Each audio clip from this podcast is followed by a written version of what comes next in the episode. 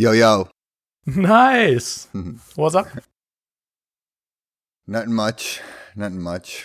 Just uh trying to uh trying to keep the productivity going. What is your biggest challenge there? Uh so far nothing really. Uh so so far it's still I'm still keeping the momentum going. I'm pre- pretty pretty cool. Yeah, I'm gonna also gonna take a day off tomorrow. Whoa. Perfect. Yeah, I'm going to uh Universal Studios. Oh. Doing like a tour and sightseeing or no, are you pitching I'm your just- new movie or like what is no, no. The uh the park, the parks. They so they did a thing where um like they're opening up for the whole public on Friday. Yeah. But before that, they're giving like an exclusive to um pat like annual pass holders Oh nice. to go on uh either it was you could either sign up for Wednesday or um or Thursday. Yeah. And you were dude, their system is so horrible. Like I don't know if if with like so they had a huge amounts of problems and I'm just thinking like I'm not sure how hard this could have been.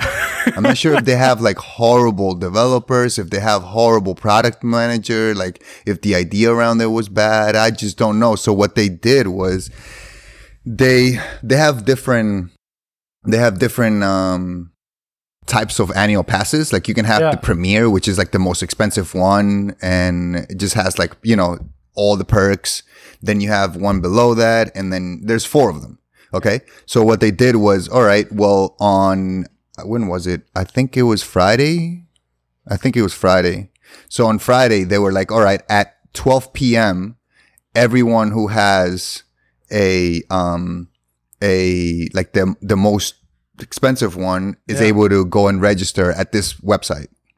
Okay? Sounds And good so far. Okay, so it's good so far. And then you and then at 1 p.m. the other one and then at 2 p.m. the rest. Yeah. Okay? So they did that and I w- I'm on the second one. Um so mine was at 1 p.m. Okay? And I was like, all right, I'll just go and check it out. It was okay-ish in the way that they actually like you input your pass number holder uh, like ID thingy with your last name and it searches and it finds your thing and then it tells you like, okay, you you are allowed to do it now, right? Yeah. So that's fine. Um, now when it was my turn, I started seeing everybody complain first of all. Like the the requests were crazy, like people were having trouble doing it. Yeah. And I mean, for like a high traffic, okay, like maybe it's acceptable. It's fine, I guess. But I started seeing like you, so I have to do it for me and my wife, right? So I put my pass hold first and I start searching and they're doing it by dates. Like you can put in the dates and stuff. But then I start, I try to add her and apparently you can only add one at a time. So you have to like go through the entire process of checkout from only oh. one. You can't add two at a time. And it was just so horrible. I was so mad. I was like, this is like the easiest thing to do. Like you can just add it by the card and it just, Yeah. it doesn't make any sense. And like everybody's having issues with that. So there was like one guy who said that his wife is, cause what the purpose of this is, is like to, to kind of split up the time that you go in. So you have to choose, like you either, you, so I told you, you choose either Wednesday or Thursday, right? So Yeah. I chose Wednesday. And then within choosing Wednesday, you have to specifically say at what time you're coming in. So they're like expecting you. So then you can say like, I'm coming in at 8.30. And, and then once those get filled up by a certain amount of, I guess, criteria of people, then, then it gets closed. So this guy like did it for his wife. And since it's like, you know, split up, he did it for his wife at like 8.45. And then he did that. And then when he went and did his, all the 845 ones was gone. So now he has to like, his wife has to go in at like 845 and he has to go in at 945 now because of the split thingy. Oh, that's horrible. It's so oh. bad. oh. It's such a, it's such a crap show there. Oh, that yeah, that That's fun. sucks. But besides that all as well, I needed this, you know, we Yeah, all totally need this that. kind of, so it's going to be, it's to be a nice, nice time. Awesome. But, uh, how, how have you been? Yeah. Hol- holding it together is, I think, the the best description. No, I'm gonna get you that one portrait that is like a kitten hanging from a tree. Yeah. The title says "Hang in there." Oh, exactly. so it's not that bad to be honest, but I also a i'm really thankful for like we had a few or we are having a series of public holidays in like very close um order. So two weeks ago that. there was a long weekend. Last weekend uh, was a long weekend and in two weeks there will be another long weekend. So essentially every two weeks we have like a longer weekend. And that's just a blessing because i really need kind of the the time off. Yeah. um, we will probably actually visit a friend in Germany in two weeks, Nice. which we're contemplating a little bit. But yeah, it feels like still a pretty safe choice with how we kind of live and um, kind of all the COVID risks that you have to calculate nowadays. But we also feel like we need to get out of the house and actually see something else. And it's a must. I'm also so I'm 100% uh, sure that I want to take three weeks of vacation in the summer. And normally I wouldn't nail it down to like three weeks. Normally I would say, yeah, let's aim for like two and then see how things are and these kind of things. This year it will be three. Um, Yeah. it has been i noticed like for myself that like the base just stress level is is much higher than it used to be and i definitely need to kind of get away for three weeks not be home just we'll probably like we're thinking about different options but we'll probably just try to get like a nice base camp somewhere um, either with family or friends just not uh, here in the netherlands just get probably to germany. And then we'll probably yeah try to crash somewhere for three weeks and then uh, do motorcycle like daily trips to just do things because it doesn't look like you can't really travel. Um, camping spots are all booked out because now since you can't travel everybody has to like take or do vacation in the country.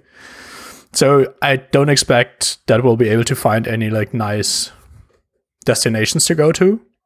So we're trying to plan around having like a pretty simple um, yet nice vacation. And I'm really excited for this. And I'm really excited to take three weeks of vacation because I think I so desperately want to get to the point where I'm bored out of my Yeah. mind and I want to Yeah. go back to work. I know. And I'm I'm really looking forward to that. I'm honestly I have no idea when it will be. This is like one of the things that's really hard to plan right now, and we have to like, yeah, I'm not sure. It's really hard to schedule, but I'm really looking forward to it, and I'm kind of very excited about it. And I was thinking about this. Uh, I think it was either yesterday or the day before as well about the three weeks. Yeah. You're, you're the one who definitely opened my eyes up to like three week vacations and it just makes so much sense. It's gotta be the three week, three week rule. So you you lived in Sweden. I talked to a Swedish colleague of mine, and it was so funny because they have like a completely different way to think about vacation than even like I as a German do. And Yeah? for them, so for them, vacation days is the status symbol that you aim for when it comes, for example, like to contract negotiations for your uh, like you've you're looking for a new job. You're talking like benefits and the contract. Like number of vacation days for her at least is higher than salary. Like this is the one number that matters. Salary comes second to the number of vacation days. It's like Yeah. a huge status uh, symbol. And then for her, it's like, yeah, of course I'm going to take four weeks of vacation in summer. Like, that's the oh, least Oh, yeah. that you can do. Like, I'm gone for four weeks, and I'm sitting here and being like, I already feel like guilty about three. And she's like, no, it's No. only four. Like, my boss is gone six weeks, and I'm sitting there like, Yeah. what? actually, now, now that you mention it, this is the truest thing ever. For everything shuts down pretty much in the summer in Sweden. I remember this now. It is ridiculous frustrating as a, um, as a, like, I don't know, as a non-Swede, like native. Yeah. It's so frustrated. And the, the thing is, that everybody takes like six week vacations, like two month vacations in the summer where Yeah. they're just completely gone. This is the, like most people.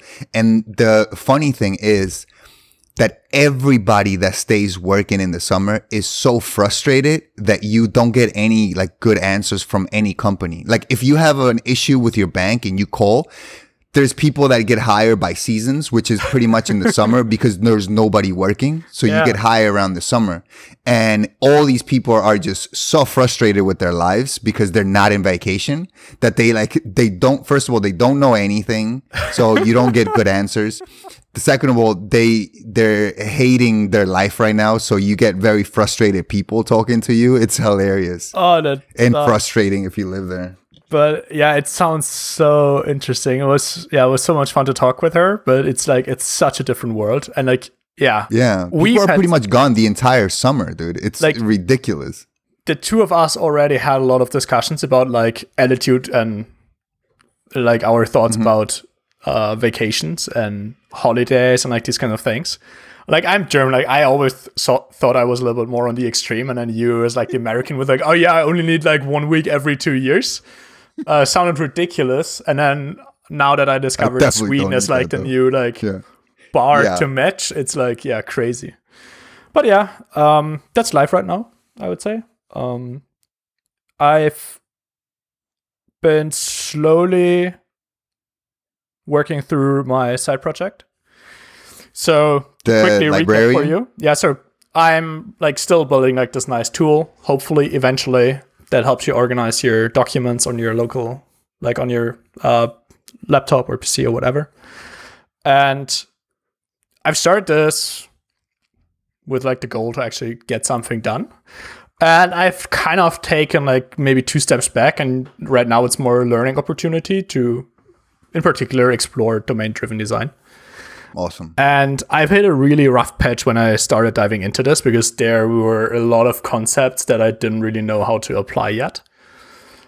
And progress has been much, much, much, much, much, much, much, much slower than I first thought, uh, to the point where it's almost frustrating how little I get done. Yeah. But I feel like I actually figured some things out last week, and that's actually a pretty cool feeling. What did you figure out? Share this with me. shared the so um as like a very brief introduction to domain driven design just to make sure we are on the same page domain driven design as the name implies suggests that you like design your program according to your domain Right. and how this is typically done is that you have like this layered architecture which is typically four layers where you have your ui application code domain model and then your infrastructure Mm-hmm. and then the infrastructure is really about data access and like how do you store things in the database or mm-hmm. how do you interact with other services? It's really like the low level io the domain is the description of your like business model and this is where you Yeah. and this is what I really like about this idea, like without being too specific about how things are actually implemented on like a database level, for example, how you describe your domain and all the rules that you have in there and what are the interactions between your objects and very nice in a way, I have to say. And then the application layer on top of that is typically only like glue code to make the UI talk to your domain. And the thing that I struggled with the most is really like the infrastructure layer. And when I design my domain, how do I actually write things in such a way that they make sense within the context of my domain, but can still nicely be written to a database, for example? And there are like different approaches and suggestions. Um, one of them is the repository pattern to kind of hide the complexity of um, yeah data persistence. And this is one that I definitely struggled with when I tried to implement it. And kind of generally speaking, in my first approach, I really tried appro- like writing out my full domain model and essentially tried to implement like a horizontal layer and write out all my different entities that I have and the relationships between them and how they can interact. And this was super hard because it was unclear to me how this would actually translate to like a real life scenario where things were like had to be persisted somewhere on disk and loaded from disk and written to the disk again and i kind of got lost in this because i had like these ideas that were just in my head about how the infrastructure layer would work and then it was really hard to come up with like the right apis in the domain model to make sure that things can actually be stored and loaded and saved and like who needs to know like for example if you have relationships like what do you actually need to know like do you just have like the id of an object or do you have the full object and if it's the mm-hmm, full right. object, if you like how get, does it get loaded and who holds this reference and like very complex questions about data access patterns essentially. And what I've done after struggling with this for 10 days, and I think like the last episode that we did, like touched briefly on my struggles there. I essentially mm. threw everything away and started fresh. Hmm. But this time I didn't go for like a horizontal approach, but a vertical one. So I started with like one entity and then thought about how does that look and then how is that saved to disk. And essentially wrote both the domain Nice. part and the infrastructure part as like one unit. And that made it much, much, much, much simpler for me because suddenly I knew kind of the APIs that my repository, for example, needs to support to actually persist things and load them. And it was suddenly much, much easier to think about the like workflows in the app as well, where if you add a file to like your library, what does actually need to happen in the persistence layer? Like it needs to be copied to a certain folder and it needs to be written there. And like to be able to do this, I need like the original path, I need a new path. Like suddenly it became much clearer what are the actual like constraints and requirements that I have. Mhm. And partially, I think I could have discovered this before if I had written out my domain model a little bit better. like actually, like going in with like pen and paper and thinking about these workflows and making like flowcharts would have probably solved this problem from the beginning. But re-implementing it like this has been actually uh, pretty interesting and kind of nice, I have to say. And I'm still curious how it will look in practice once it's done but it feels actually pretty cool to have like the separation of concerns and being able to reason uh, about the domain without necessarily going into like the yeah gritty details of how things then are actually like copied around and saved and these kind of things and Yeah. define these rules and domain logic and like isolation is actually pretty cool plus i'm i don't think i have yeah i'm not sure. This is definitely one of the use cases that is very specific to like its um kind of persistence and like i would not i don't have a scenario in place where it makes sense to implement like a second kind of infrastructure layer besides files on disk. Like of course you could store everything in a database but i don't know why you would want to do that. Yeah, exactly. but it's actually really fun to kind of think about this when designing these APIs and be like, oh, this actually buys me so much flexibility. This is a really cool feeling and makes Yeah. me actually really enjoy this methodology or like this this uh, approach because I feel like it's actually I'm getting to the point now where I think I'm worked through enough of kind of the struggle to start seeing some benefits and some payoffs and that's actually a pretty cool feeling. Yeah, I think your uh, your change of approach from horizontal to vertical made it a lot more enjoyable.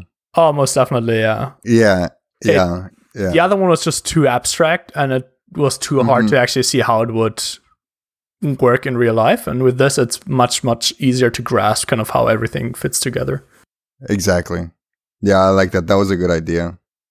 No, it seems like we both have the the same struggle though, which is like on the infrastructure level, which is like how does it like how does it look like? What does it go here and there for the domain to make sense in a domain driven design kind of One of the aspect? So one of the things I ran into, and I'm not sure if you discovered this as well, like one of the concepts that you um, often kind of hear or read about when it comes to domain driven design is this concept of entities and aggregate roots, where your Mhm. aggregate root is kind of the interface to a certain, like, very tightly coupled part of your domain. And it is linked to other entities, but you don't access them individually.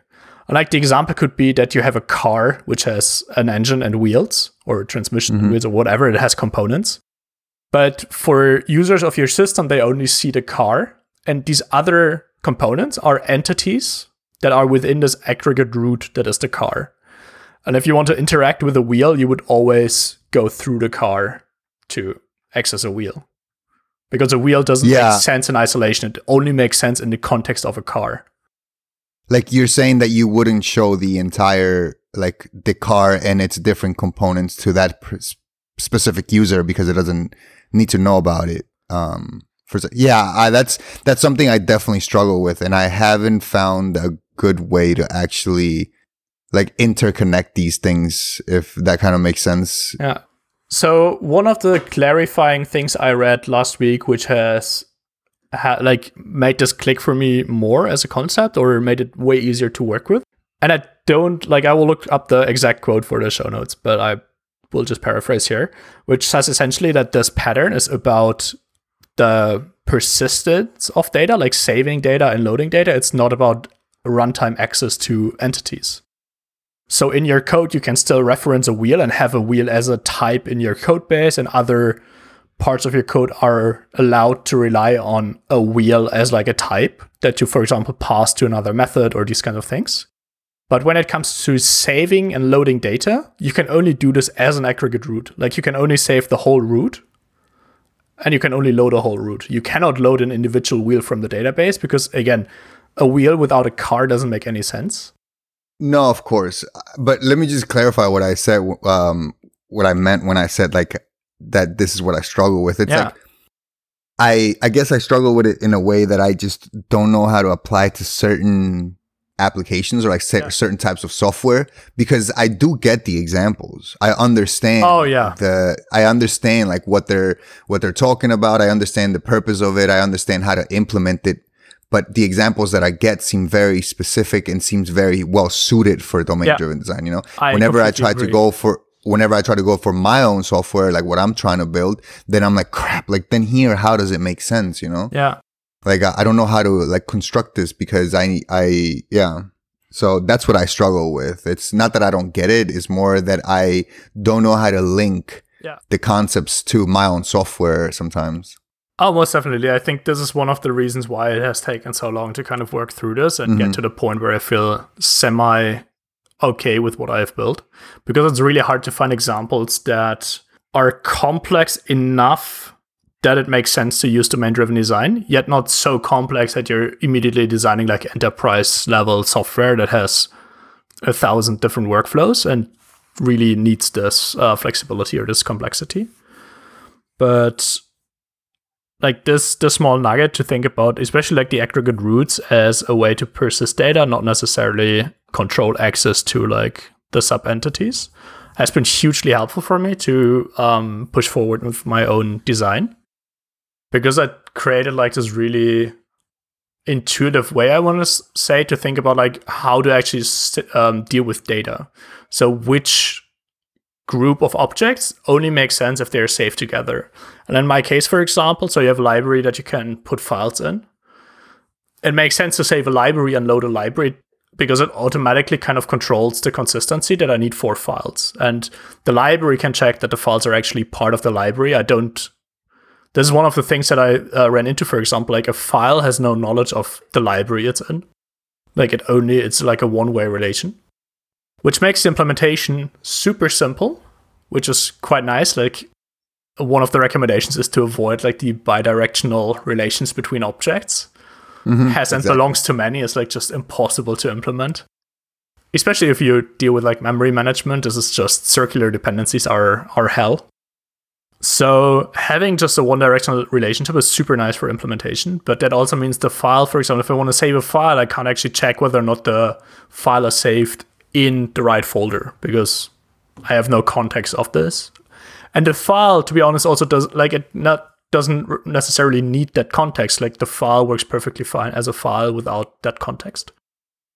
But then shifting to kind of the library as like the bigger unit and the aggregate root, that kind of made it click because suddenly I have like this entity that can control the um, consistency of like my whole model. And kind of that breakthrough, or yeah, that was really kind of the breakthrough that allowed me to move forward this week. Nice. And I'm most like I'm 100% sure next week I will have run into a different wall that will take me another week to break through. But it's really nice to kind of see how these uh, these things like slowly uh, come together and fall into place. And the like the most interesting part for me is kind of thinking about how I'm approaching the side project in general, or like side projects, um, plural. Because this has been a really interesting kind of learning opportunity and it actually feels really good to take the time to learn. And in a way i feel bad because i'm i honestly like i expected to have something that's running by now and working at least as a prototype. And But you're I'm, learning so much though. yeah and I, like i'm really far uh, away from having a working piece of software. On the other hand, this has been an incredible opportunity to spend more time exploring these like fundamental concepts in a way. hmm And over the last few weeks, in a way, I've started like I got this feeling more and more that I'm actually there's so much I don't know about how to design software. And- Same here. And like for me, the the interesting thing is, or the interesting thought is, I struggle with building like these small tools and utilities that I imagine in my head. And there's always this dream, and like this is how I imagine other people writing open source, and this could already be wrong. I always picture people just being there, having kind of this this idea or like this light bulb moment. They sit down for an afternoon, write a prototype, publish that on GitHub, and bam, Webpack was born. And I don't think that's necessarily how it works. I think, Yeah, I Like I, really hope not. Otherwise, like m- my confidence. but like, let's be honest, like the shattered. origin, the origin story of Vue.js, for example, really sounds to me like this. Where it's like there's this guy who has always worked with Angular and I thought it was bloated, so he just sat down and like, I don't know how long it took him, but I'm just guessing in an afternoon wrote like the prototype for Vue.js. Like this is how, at least to me, it's being sold in a way. Like this, oh, I had like this interest or like this curiosity, and I just tried it out, and it worked like the first time I did, and suddenly everything is golden. Rails as well, like, oh yeah, I wanted just to build like a tool to build my own block, and like here it is. I I I know. I kind of heard that from the uh, Django um, Oh yeah, creator. that that he just you know he he worked for like an editor or something like that that he kept Yeah. creating websites and one day he was like uh, like I, I do the same things over and over again let me see if i can like automate this in some way or like just make like a generator and he just it felt like he just sat down for for like a weekend and just poop, popped up like one of the most famous freaking like Yeah. web frameworks in the world like maybe this is like uh what's called? Like survivor bias. Like maybe this is these are the stories you really. tell yourself afterwards because it was such a hard like yeah it took so long. It was so hard to get to that point. But this has always been like this romanticized version of how i picture myself writing code at home and like working on side projects. I was like oh i have this idea. And like after a weekend i'll probably have like a super slick polished version of it. And what made me so and this is like where we get to the interesting question of learning one of the thoughts that I had, or one of the questions, is that maybe things just take a lot longer for me, is because I don't actually have practice in some of these disciplines. Mhm. And right True. now, I'm working a lot Maybe. with Java, for example, at work. And yeah, exactly. But what is super interesting to me is to see how heavily uh, we use patterns, like design patterns, Mm. in our code. And like everything is implemented using some kind of pattern. Literally, like every piece of code that I've looked at has either factories in there or visitor patterns or whatever makes sense. And yeah I'm good enough to recognize the patterns. And I also oftentimes have kind of a gut feeling when it makes sense to deploy them, but I couldn't write them, for example, like just off the top of my head. I would need to pick up the book and like look it up again and read about like the different uh, things. And the question that kind of popped into my head, I'm like curious to hear how you think about this. Like, I'm wondering if investing more time and learning here would speed up these things in the long run because suddenly like not everything is like a new invention but you can just rely on like habits that you picked up and um, kind of muscle memory that you build when it comes to build it like writing software Yeah, I've always thought the same thing. I I I think that you are um I think you're right on that. That's a that's a I think that's an accurate train of thought. I've always I've realized that people that just cuz people that uh, usually that write some sort of tool or architect some sort of I don't know, framework or library or something like that. And it's like well architected. It seems like they just have multiple of those. yeah You know what I mean? So it seems like they they know exactly how to do it and and so it's like it's more of practice type of thing. Yeah. I don't know though. But- that's what I'm that's what I'm feeling. I think that it's it's more or less like practice and the more you dive into it. Like I said in the previous episode, I feel like we've been way too spoiled with Rails and it's Oh yeah. It's like so I think it's good that we're diving into these other um technologies and not being that, you know, spoiled because yeah. it feels like Rails already does all that architecting for you and you don't have to like worry about certain things, even though there are still like Yeah. patterns and stuff like that, of course, but mm, like more in, in like architecting software in, in the sense that you're, um, that you're able to know where to place things Yeah. and how to architect things. And it's like things have patterns. For example, like in all these other apps that you create, like I'm just realizing like in React Native or in, or in Express, like you start literally with just like a blank slate Yeah. project where you just have your package.json, for example, and you are the one who just start everything from Oh. scratch, more or less. But that's You know what I also mean? horrible. Like in a different that's also horrible but you start like trying to Yeah. like i'm saying that if you Yeah. if you keep doing this over and over again you know exactly how to architect your app You end up with your own framework. yeah So it's interesting. Like I'm definitely 100% disagreeing with you on Rails. Um, I think it does give you a lot of things out of the box, but I still think it is a really good opportunity to practice certain things. hmm What I like when it comes to like building things and like the practice part, I think what for me, where I'm with the experience that I have now working on things on the side for yeah for forever like since I started writing code I've always written things on the side. I feel personally that practice is not enough. Like it has to be deliberate practice. What do you mean the- and so I'm right now I'm practicing domain driven design and I'm like really trying to understand like this concept and this methodology. I'm not here just writing code for the sake of writing code, but I'm trying to learn while writing code. And at least for me, I feel like I have neglected this maybe a little bit and I have written a lot of code because I wanted to solve like a particular problem or because I just had fun doing it but I didn't really set specific like learning objectives and didn't reflect on hey, what did I actually learn here? What are the lessons that I want to take away from this? I looked at I think a few weeks ago I shared kind of this Alfred workflow that I created. yeah I looked at the code and even now like 4 to 6 weeks later I find it in parts like horrendous and I want to rewrite it. But when I wrote it back then I don't remember like critically reflecting hey what did I write like how does this actually look does it hold up to kind of certain quality standards I want to say. And now even with like 4 weeks of exploring domain driven design for example I can look at the code and say hey maybe this could have been structured a little bit smarter. Like, oh, this is already kind of pretty hard to maintain. And there's like critical thinking and setting like clear goals and trying to like read up on certain topics and like working on side projects for me has oftentimes just meant writing code. And I feel like I need to take a step back and say, hey, this is a mix of writing code and acquiring knowledge. And it should be more evenly split. It shouldn't be 90% writing code, 10% reading something that might help me.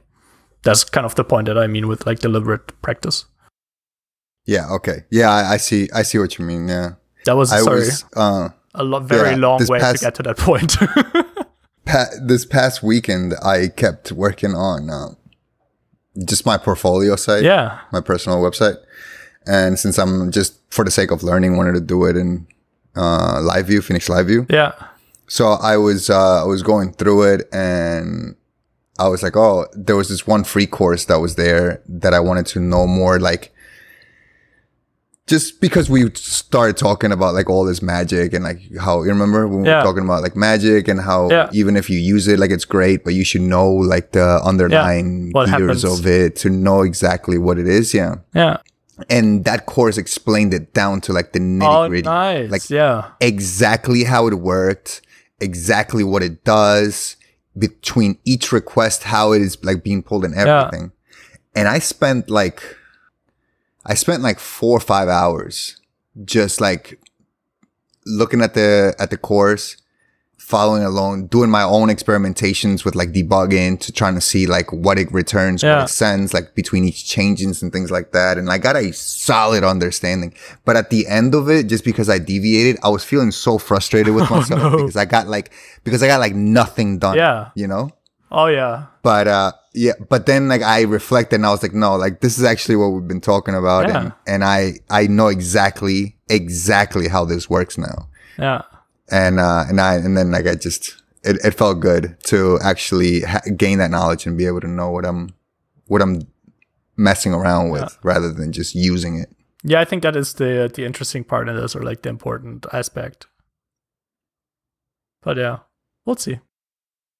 Nice.